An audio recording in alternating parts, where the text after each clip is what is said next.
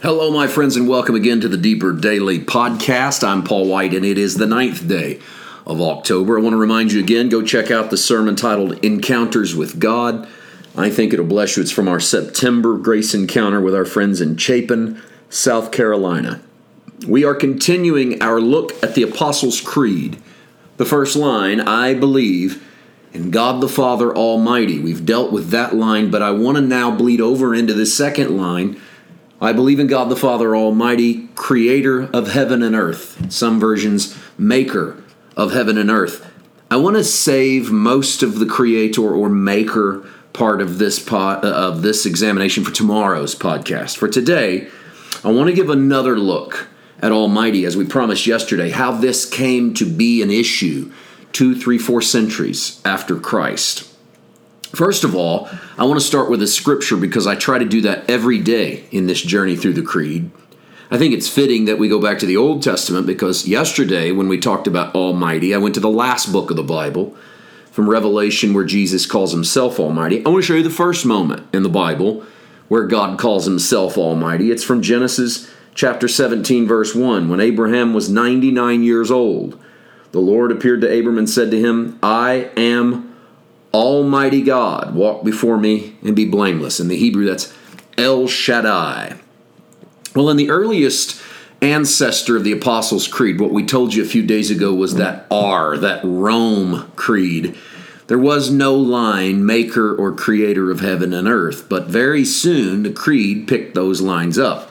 One of the reasons is probably because the Nicene Creed had maker of heaven and earth, of all that is, seen and unseen, and as the creed spread to the Western world, uh, we were obviously missing something, and so that evolved into our reading of the creed. But the other reason, and I think this is the most important reason, is because culturally and contextually we were combating false doctrine. It's what the creed was all about. It was to set right what theology seemed to be moving into the weeds at times, to get it back to where it needed to be. And so there was a challenge, a great challenge to early Christian doctrine. Most of us have heard of Gnosticism, even if we don't quite know what it was. By the late first century, it began to surface, but by the second century, it was pretty strong. And it actually was a problem on up till about the fourth century. So, nearly 200 years of this real battle between Gnostic ideas and what we consider now classic Christianity ideas. So, quick rundown. Uh, basically, the Gnostics claimed that if it was spiritual, it was good. If it was material, it was evil. So the unseen was the good realm, the realm of God the Father. The material realm, not so much. Uh, there was a very influential teacher in Rome in that second century named Marcion. You can still find writings of Marcion.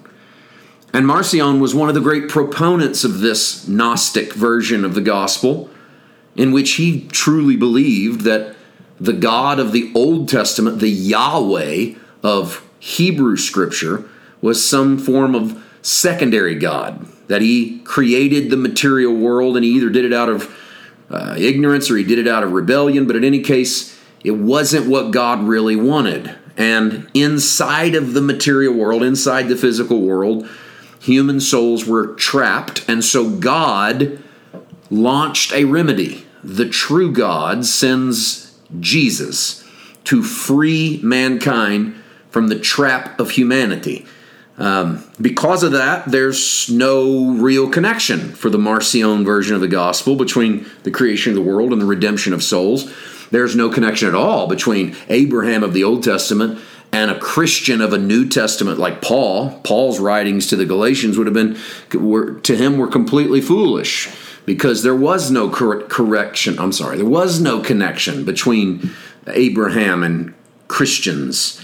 Um, it even seems that Marcion might have thought Christ was part of Jesus' name because rather than him being the anointed one sent by God from the Old Testament prophecies, he was the standalone character whom God sent to try and redeem people. Now, you might look at this and say, well, that's just silly, but I want to try to show you that some of this had some very serious consequences for the way people thought about Jesus, and The reason the creed begins to declare, I believe in God the Father Almighty, creator of heaven and earth, is because Almighty began to take on a bit of a different connotation. And it starts to be something different because of the teachings of Marcion and because of the teachings of the Gnostics.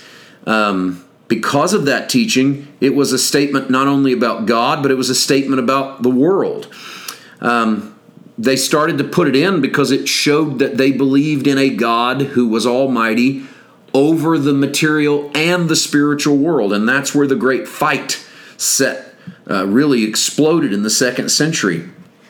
Um, this had a lot of implications because listen to what this really does. And, and I want you to see how some of these have even bled over a little bit into some things today. Um, if the Gnostic version of the gospel, the Marcion version of the gospel was true, then the Old Testament God is not really the God of Jesus. So you can kick out the Hebrew scriptures entirely. Uh, secondly, souls are just imprisoned in bodies. That makes everything in the natural evil. And that makes any sort of pleasure in the body evil. And that sets us up for a hyper moralism in which you must detach yourself from anything in the natural realm that's good. And then it sets us up for the most damning of the doctrines, as far as I'm concerned, and that is that Jesus was not actually in the flesh. He didn't really have a fleshly body because that would mix good and evil, and so his body was really just a spiritual body, and he he looked as if he had a physical body. And out of that, the creed develops the idea against that, I should say, against that, the creed develops the idea that we need to talk about God as Almighty. Let me say one more thing about this. As the literature moved west, most of the, well, scratch that. All of our New Testament writings are written in Greek by a bunch of people who knew Aramaic and Hebrew, but they wrote in Greek because it was the language of the Roman Empire. As the gospel moved west, it moved into North Africa. And when that happened, it picked up Latin. And so a lot of our early writings into the medieval times write and speak in Latin and therefore words get translated over into Latin that then start to take on a different meaning than they had. And a great example this is Almighty from the from that Greek word pantokrator, which we told you pan and krisis, all encompassing rule.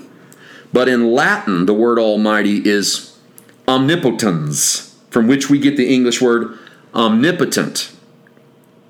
And well into the battle into the fourth century that battle between that Mar- marcionism and gnosticism and classic christianity that word began to take huge connotations because omnipotent begins to mean you can do whatever you want there's no limit to your power and that's not what that was meant to mean in the original creed so because what happens is by the time we get to the middle ages we've got people philosophers asking if, if God is always good, then what why is there bad? And if it's bad and God does it, wouldn't that mean that it is always good? And then we get stupidity like, can God make a rock so big not even God can move it? All that stuff comes out of that era of a misunderstanding of omnipotence.